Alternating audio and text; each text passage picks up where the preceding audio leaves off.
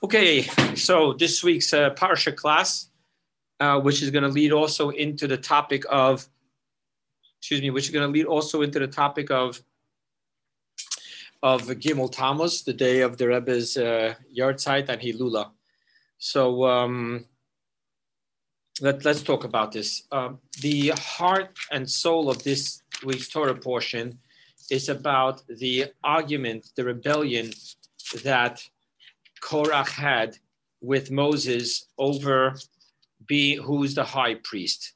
Okay, so I'm going to focus on that, and then quickly on the follow-up, and then I want to talk about what was Korach thinking. I mean, you know, didn't he know better than to stand up against Moses? Didn't he know that Moses, nothing he did was something he said by himself? It was all in the name of God. You know, as God said, Neman hu b'chol beisi, he is trustworthy in my whole house. So what's going on here? Okay, so a little bit of background history. Moshe Rabbeinu's father was one of four brothers. Okay, so we have Levi, which was the third son of Jacob. Levi had three children: Gershon, Kohat, and Merari. Kohat had four children. The first one is Amram, and that is the father of Moses, Aaron, and Miriam. The next one was Yitzhar. Yitzhar was the father of Korach. So Korach and Moshe were cousins. Now Korach rebelled against Moshe and said, in the verse it says these words, let me read it to you in English instead of Hebrew and translating it. He said to Moshe and Aaron, "You've made yourself too important, for the entire congregation are all holy. So therefore, why have you made yourselves elite over God's assembly?" And basically, he's saying, we're all holy. We all stood at the foot of Mount Sinai. God spoke to each and every one of us. Take it to the next level. In the book of Exodus, in chapter 19, where it talks about the Ten Commandments, over there, the prelude to the Ten Commandments, Moses was told by God to go and tell the Jewish people, "Va'atem tiyu li mamlechet kohanim," and you will all be for me a kingly nation of priests. Mamlechet, from the word melech, mamlechet, kohanim. Now, there is a man by the name of Yaakov ben Asher. We're talking about someone, his father was a contemporary with Maimonides, and from the three founding pillars of Jewish law.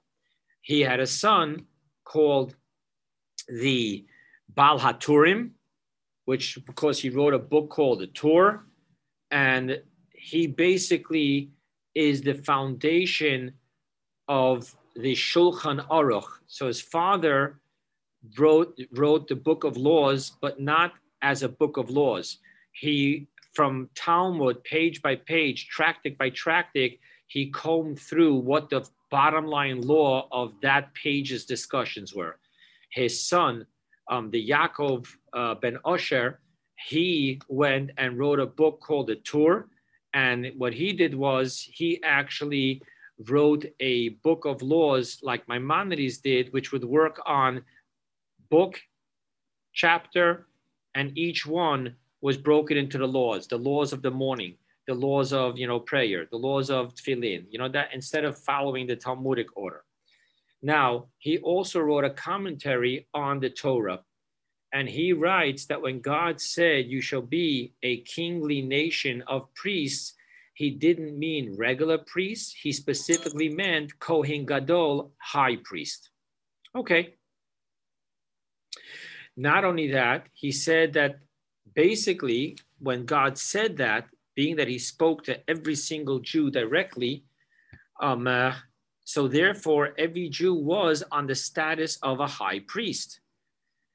But when we did the sin of the golden calf, we lost that power And therefore, we will know more on that level of high priest. And he says that when Mashiach comes, and then the evil and the impurities will be removed from the world, once again, we will be on the level of a high priest. So we need to understand, what is the level of a high priest? What was going on here? And basically, the high priest level is defined, as Maimonides says, that the high priest is not allowed to leave Jerusalem. He's not allowed to even leave the Holy Temple unless there's a reason for it. His entire dedication, which expressed itself in the pinnacle of his service, was to be in the Holy of Holies on the holiest day of Yom Kippur, doing the holiest service of incense. So when we say that God said, all you are going to be high priests, we're talking about, I mean, just to put things in perspective, you know, we each know that on Yom Kippur, in that closing hour of Ne'ilah, after praying for 24, 25 hours, and after fasting, and then being in a different space, you know, after the Rosh Hashanah and the 10 days of repentance, we're in a level of much deeper consciousness of God's presence and God's sovereignty over the world. Now that's us. Imagine the person who was the appointed high priest, who spent all year in that level of spirituality. Hence, when Korach was saying we should all be high priests, he was saying that even though we lost it through doing the golden calf, but the proof is that we were, so we could be, and we're going to be again when Mashiach comes. We can do it now if we are willing to do the teshuvah and, you know, stand strong with it. You know, we see that God reacts when a Jew really passionately and committedly wants, especially he wants to be close to God, God would allow us that. And Moses says, no, until Mashiach comes, there can only be one on that level. And therefore, why are you fighting for that which doesn't belong to you? Moses even said the words, Gam ani roitze, I also want to be the Kohen Gadol and have his experience, but it's not for me. It was given by God specifically to Aaron. Okay, we're going to pause here on the deeper meanings. I just wanted you to understand and appreciate what Korach was fighting for. He wasn't fighting for fame and power. On the deeper level, he was fighting for an intense, holistic, absolute unity, devotion, and relationship and consciousness of God. Okay. Now, with that being said, let's go back to the story. And he rallied 250 of the finest judges that was the neighboring tribe to that Levite family. And that was the tribe of Reuven. 250 people gathered there. Now, I want to just tell you an interesting story, how a spouse could make or break a person. There is an interesting teaching in chapter, in Ethics of Our Fathers, Pirkei Avot, which says, Al tarba sicha im ha'isha, one should not talk excessively with a woman. Then it goes on to say, here we're talking about his own wife, how much more so with another woman. Excuse me. So I looked into the commentaries. What does that mean? You shouldn't talk with your wife excessively, what's called excessively, and isn't communication between two spouses the foundation of everything? I mean, you know, the worst thing for kids is when spouses aren't on the same page. And then even without the children, just the relationship. So I looked into the commentaries and I saw over there a commentary by the name of the Bartenura. There's actually a wine named after him, Rabbi Ovadia Bartenura. And he writes like this. He says, we learn that teaching of the sages, we learn out of the story of Korach. Why? Because in the inauguration of the Levites, and Kabbalah and Hasidus explains why exactly this happened and how it's so important, how everything is perfect. However, from the human eye, there was a less than respectable process for the Levi. Number one, the Levi was completely shaven from the tip of his skull to his toenail. All hair was removed. Number two, the Aaron had to actually lift and wave, just like he did with the sacrifices. He had to lift and wave each one of the Levites in the process of the inauguration. So while there's all Kabbalistic teachings and deep meanings to why the Levite can't have hair, I mean, you know, obviously this was adopted from the Torah by different groups as well. You know, the spiritual monks in the martial arts in Far East, they also do that. You know, some of them have one long ponytail, others completely remove the hair. There's deeper teachings to why that happens. You know, but nevertheless, from the coarse eye perspective, I mean, really, we're being shaven from head to toe, and we're being waved around, lifted and waved in our dedication to God. What's going on here? So Korach came home and told his wife. And his wife said, "Don't you see what Moses is doing? He's making his family great, him, Aaron, Miriam, and he's solidifying that by ridiculing all those around him, by making them less than great, by doing these ridiculous things." And that's why Korach went to war. Now, based on this explanation of the Bartenura to what is the foundation of don't speak excessively to your wife, and I want to just tell you my take on that. There are certain things you're best off not sharing with your spouse. Now, I know that everyone's going to go ballistic. What do you mean? What do you mean? Keeping secrets from your spouse. I'm talking about something very simple. If something happened at work which was less than respectful to you, your boss went off the handle, whatever it may be, what are you going to gain by telling that to your spouse? One or two things. Either she's going to stand up for your honor, like, you know, a true spouse, and going to tell you, you can't take this sitting down. You got to go to war. And what can happen then? Sometimes going to war is not the best thing. Sometimes the best thing is to let it go for now, and then later bring it back up when things calm down and say, that was unacceptable. That can't happen again. You know, boundaries. But going to war isn't always the right thing. Or the other scenario is where she won't push you to go and you know, fight for your honor, but rather in her mind, it's, oh, my husband isn't such a respected person. Either way, you're going to stand to lose. That's what I'm saying when the Mishnah says, don't talk excessively to your spouse. You know, think, why am I sharing this with my spouse and what's going to come out of it? And it's not about keeping secrets. With that being said, I want to now take you to the Talmud. I told you the Mishnah and Ethics of Our Father, based on the story of how the Bartenura explains it, the story of our Torah portion. I want to take you to the next level, where in the Talmud it says that a wife can make or break a person. And it quotes the story of Korach as the woman that broke her husband. Brought his life to an end, actually, everyone's life, that whole family got swallowed. And then in the same story, it points out a wife who saved her husband's life. If you look in the first verse of this week's Torah portion, it says that Korach took with him Datan and Aviram, and he took On Ben Peles, and then there was a 250 for the tribe of Reuven.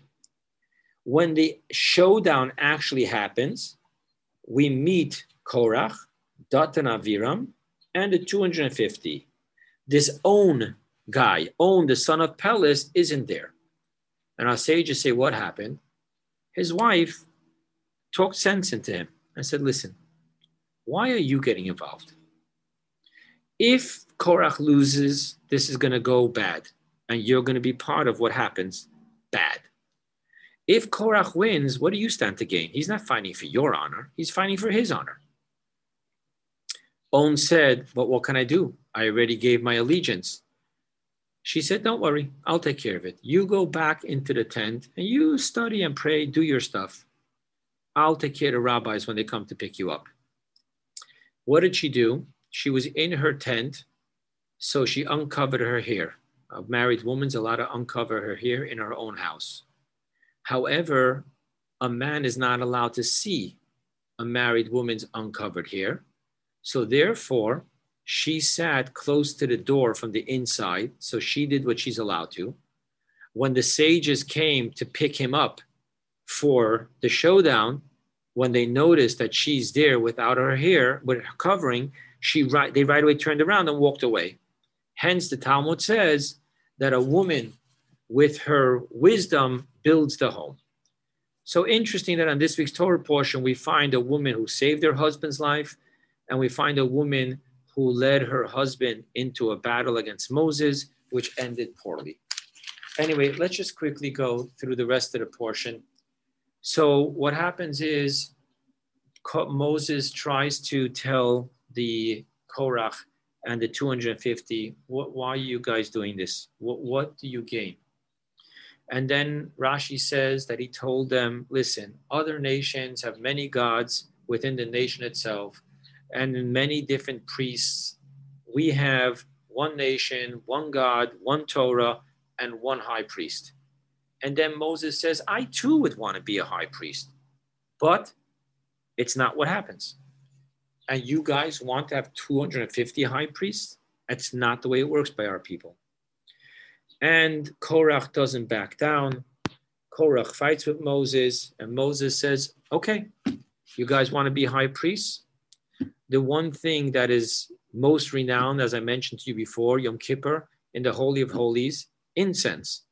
So everyone tomorrow who wants to be the high priest will bring incense. The 250 people will bring their incense, and Aaron will bring his incense.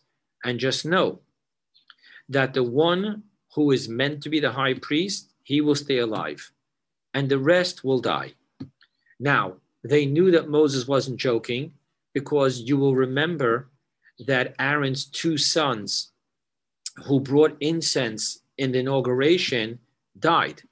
So they knew that the incense is not something you mess with. If you're worthy of it, then it's the greatest healing for the entire Jewish nation. However, if you're not worthy of it, it will take your life. So they knew that Moses is now bringing them to the point, guys, if you want to do this, fine, let's do it. And obviously Moses begs them not to do it. Anyway, they stand committed to what they want to do. They bring it, and sure enough, Aaron lives, the others die. And something interesting happens, that the earth opens up, Korach and his family get completely swallowed. Now, it doesn't say this in the Torah. However, I want to give you some insights to what's going on here.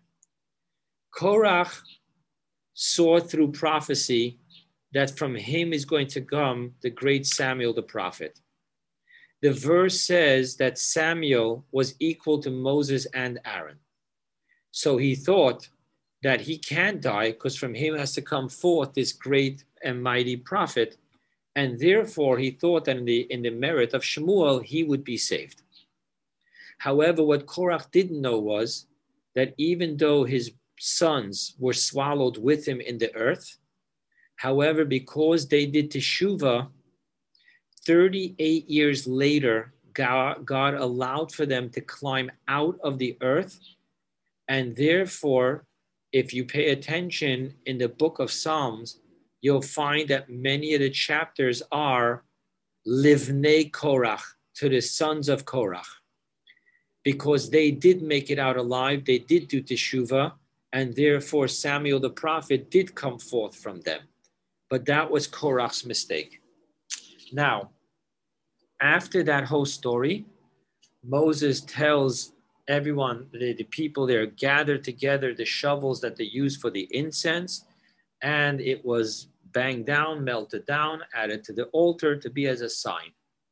Then the next step, Moses is told by God that there should be total proof, and no one should ever again question not the selection of the tribe of Levi, not the selection of within this tribe of Levi is the Kohanim, and not within the Kohen and the selection of the high priest.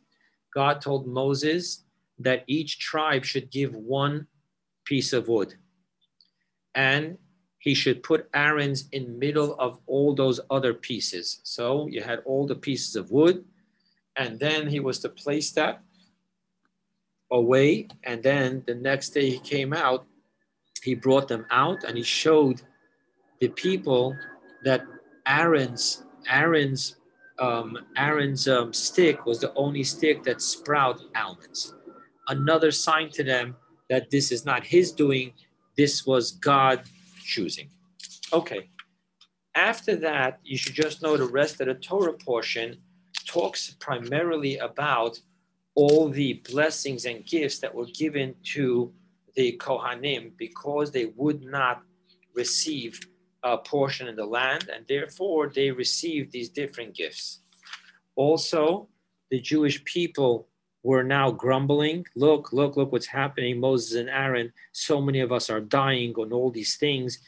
And by them complaining rather than being humble and realize, you know, Moses keeps on fighting for us and we keep on, you know, fighting against him and causing these punishments.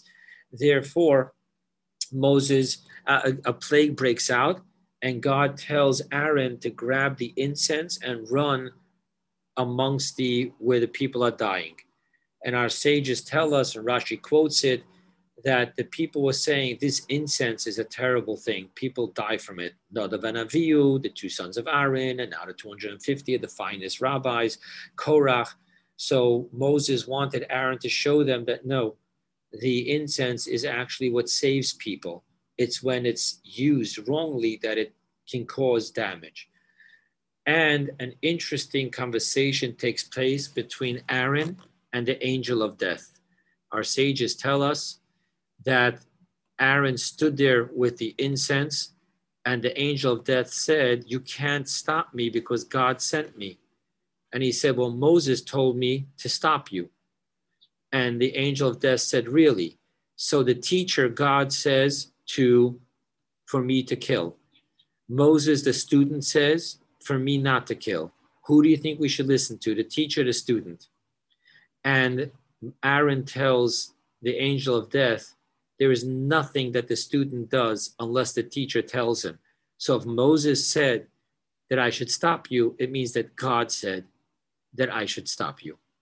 And that's why the verse says, and Aaron came to Moses. And what's hidden in that verse is that Aaron brought the angel of death to Moses so that he can confirm that it's God that said to stop him from killing.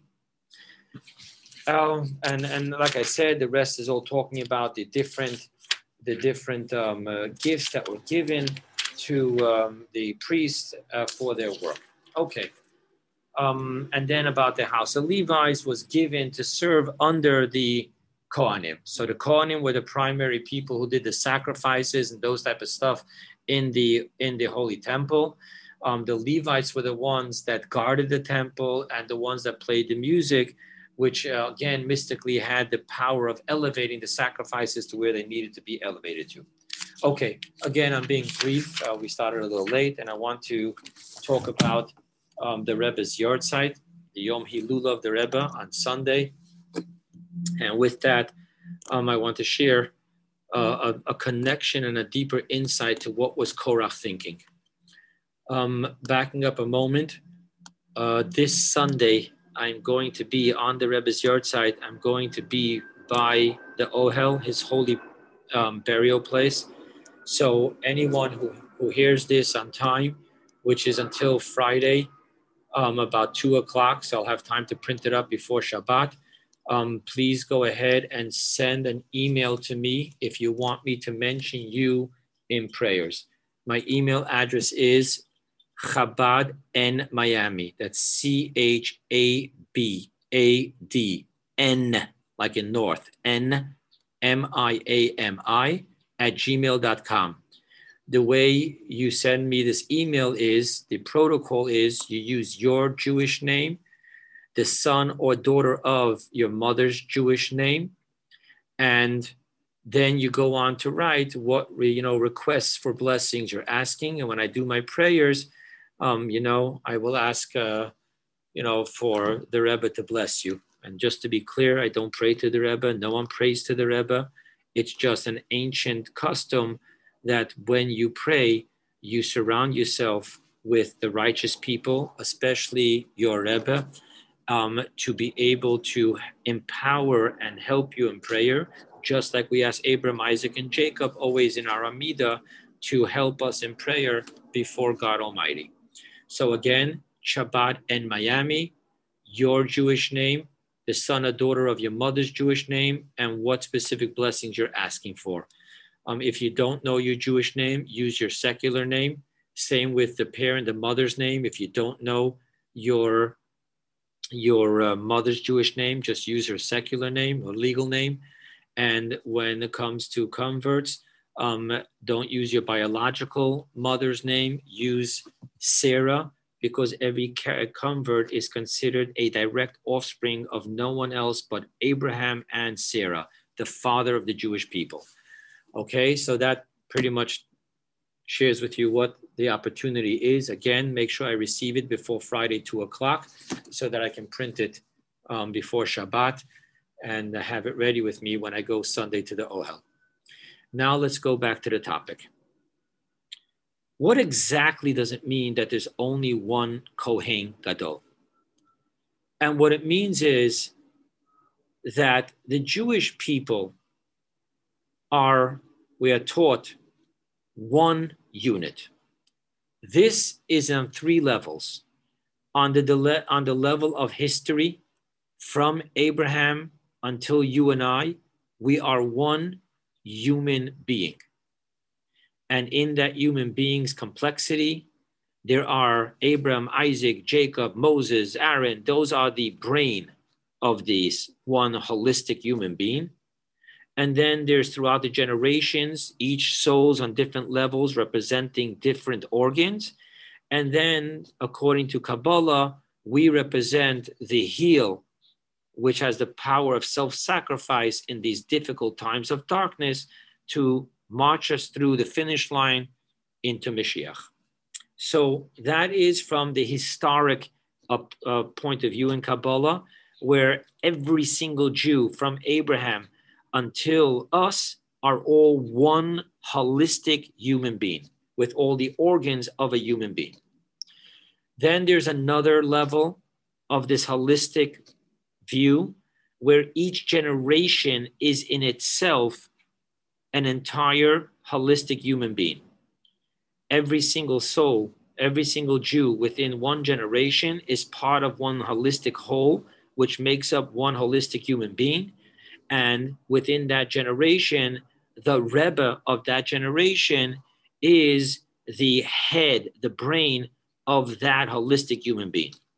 And then the third level is that within each soul itself, there's the complexity of the entire human being. There's the five levels of the soul, which represents all the different parts of the human being. I want to talk about level B, where in every generation, all the Jews of that generation make up one holistic being.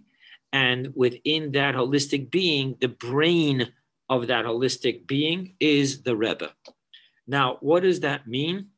So I want to take you to a teaching of the holy Baal Shem Tov, who told his grandson, Ephraim, who wrote a book, I think it's called Degel Ephraim, and he writes there on the portion in the book of Exodus called Kitisa, where the opening verse is, Kisisa Rosh B'nai Yisrael, which means when you take a census, when you count the heads of the Jewish people, and the heads means each individual, one head, you know.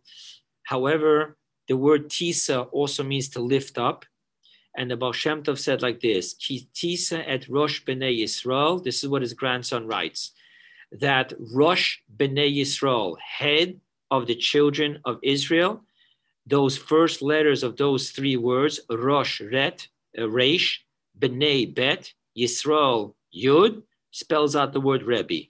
And the job of the Rebbe is to be the Rosh B'nai Yisrael, the head of the children of Israel of that generation, and his job is kitisa.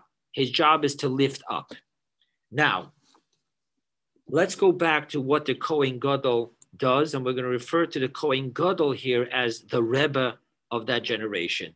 And I'm not going to get into one second, isn't Moses the Rebbe, not Aaron. We're just going to look at the more holistic picture where the definition of a high priest is to be that Rosh B'nai Yisrael, and his job is Kitisa, to lift up the head. So I want to talk to you a little bit about science.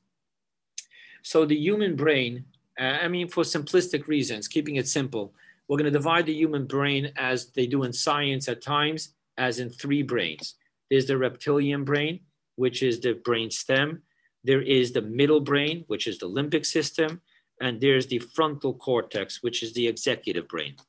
Now, the job of the reptilian brain, which is the brain stem, it is the part of the brain which literally controls the motor of the body. It's all the motor skills. The reason why our heart does not stop pumping is because of the brain stem. That's that job of the brain. The reptilian brain only asks one question: am I safe?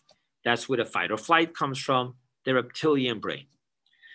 And then there's the middle brain. The middle brain is the limbic system, which is really the house of emotions. The one question that the limbic system is asking is, am I loved? The gift of the human being, the real gift of the human being, lies within the frontal cortex, the executive brain, which is the power of higher intelligence. Now, the primary question of the frontal brain is, what is my purpose? Am I fulfilling my purpose?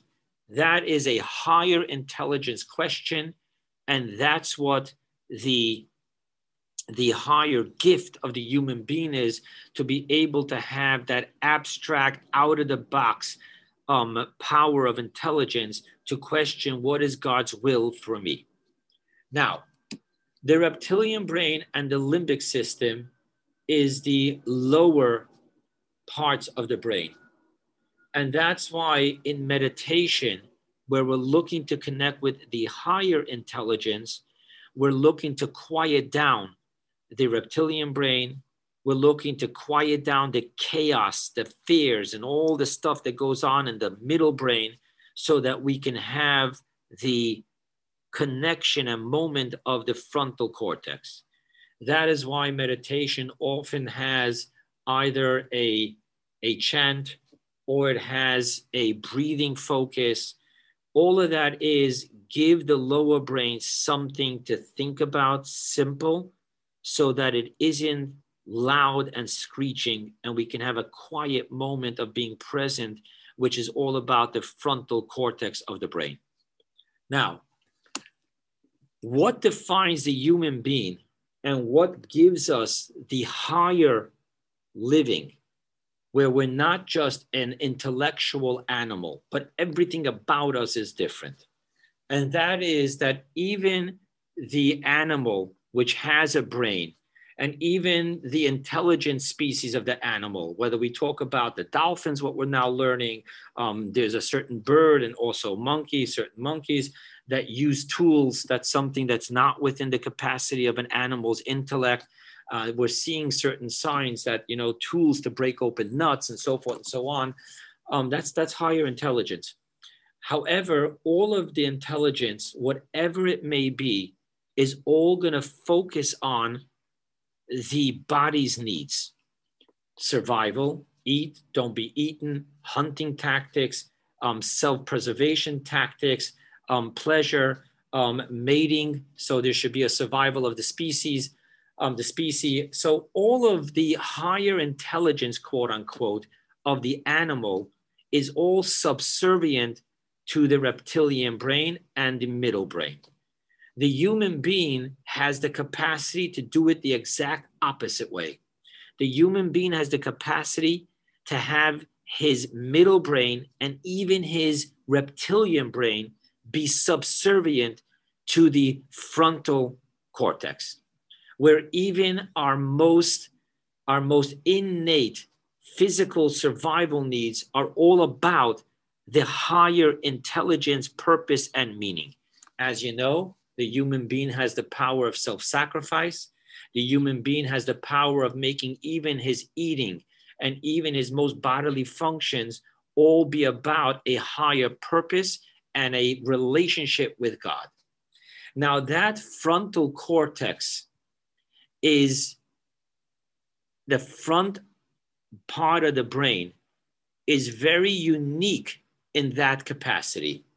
Now, obviously, what we have here is the reptilian brain, the limbic system. It's meant to not have higher intelligence because you don't want the functioning of the body to be paralyzed by higher search for meaning and purpose. We need that part of the brain which just is focused on getting the job done. You need to breathe in, you need to breathe out. You need to eat, you need to survive. It's just it needs to not be sucked up, not sucked down, sucked up into higher meaning, because we rely on it to just be mechanical and reliable, to just in and out, get the job done. The frontal cortex is the part of us which, you know, when you talk about the absent-minded professor, or you talk about the sages going into a different realm, a different zone of reality where they can forget about needing to eat or stuff like that, you know, when you had this story in the Talmud where this Gentile asked this rabbi, he saw him learning and he was sitting on his hand and he didn't even realize that the weight against the sharpness of the chair cut him and he was bleeding. And he said, the Gentile said to him, you're such a amapazisa, you're such a wild nation, you know, when it came to the birth of your nation, God tells you, I want you to accept the Torah. You didn't do the logical thing and said, 1 second, what is it you want from us? No, we will do and we will hear. And you still act that way. The power of acting in that abstract function where purpose and meaning has dominance even over survival, that comes from the frontal cortex. Now we understand what it means that the high priest, his job is to be completely transparent and devoted and conscious and unified with the highest relationship to God. And his job is to feed that to the middle brain, to the reptilian brain, to every part of our being. Hence, the Talmud says, the Maimonides says an interesting law. He says that a wise person is recognized in 10 different levels, and one of the levels being simply the way he walks in the street. Because someone who's living a higher life, where his frontal cortex is the most conscious and is the most dominating part of his life. So even his walking is done with class and intelligence and with purpose. How much more so his eating, how much more so his sexual life with his spouse, how much more so his making a living. Everything is saturated with being a higher human being, which was created in the image and likeness to God. That is the frontal cortex, not the entire body. It needs to be just the frontal cortex, which has an influence and a dominance over everything else. But we don't want your toenails to get caught up in deep purpose and meaning. And same thing with your stomach.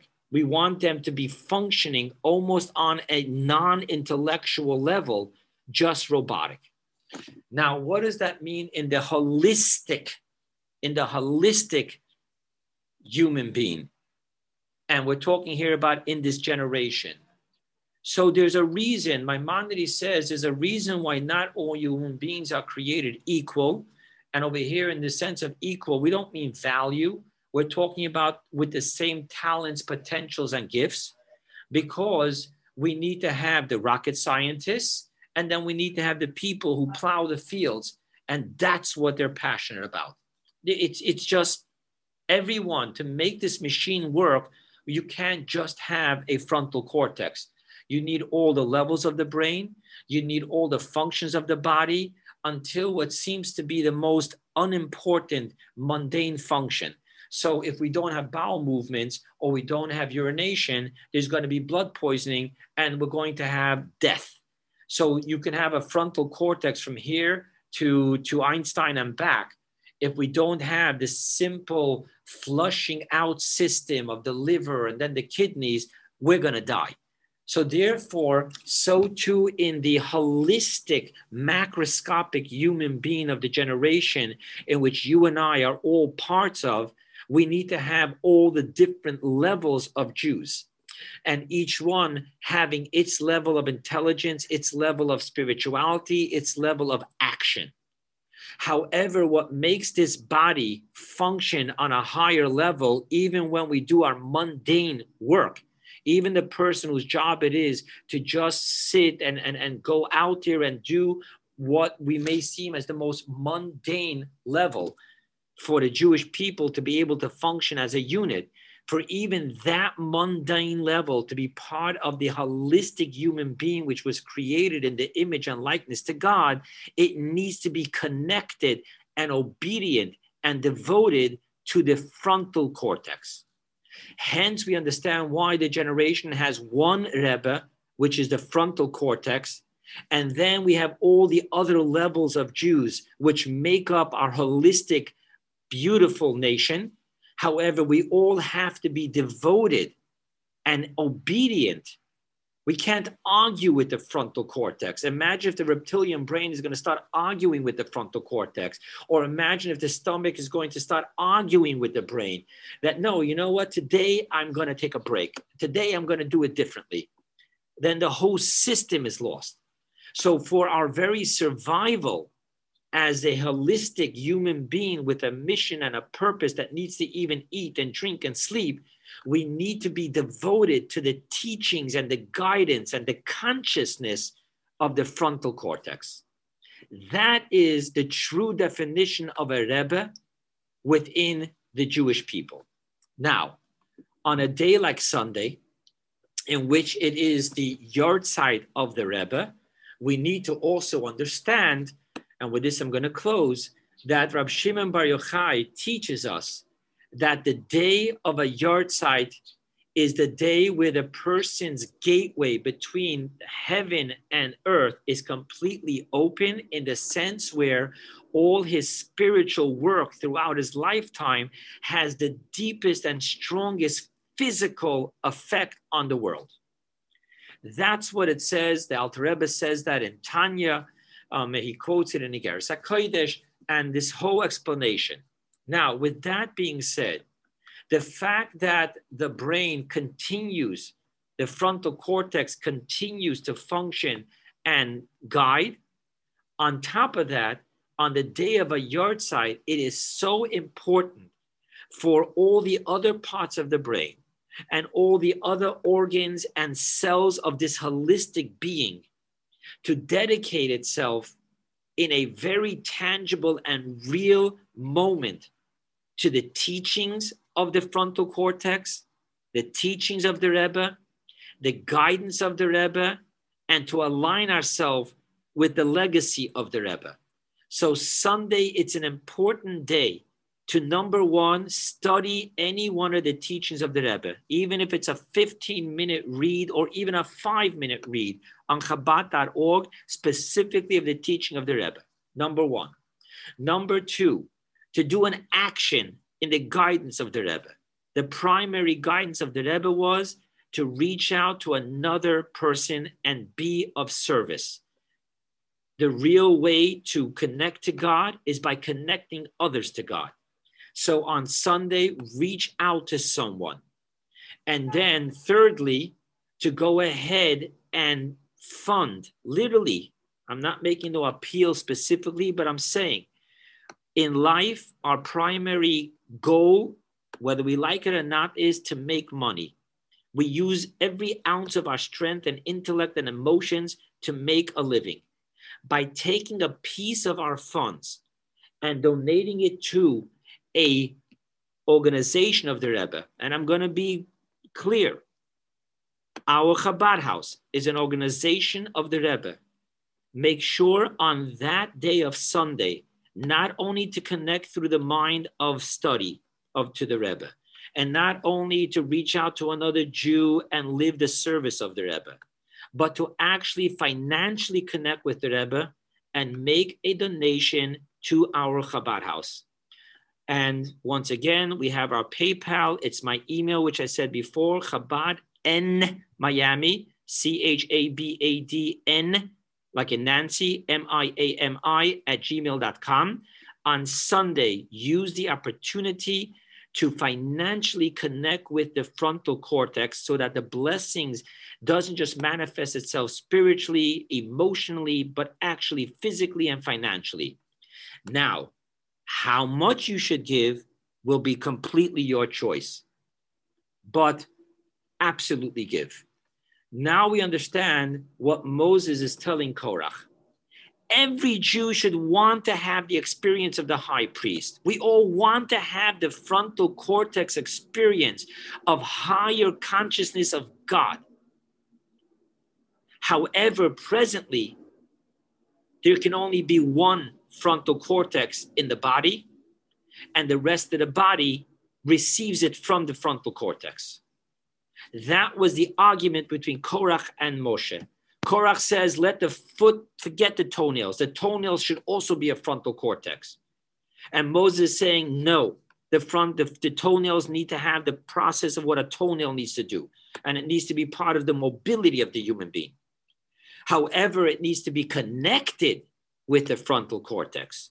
And that is the Torah portion we're reading, which leads us into the Yartzeit of the Rebbe, which is the frontal cortex of our generation.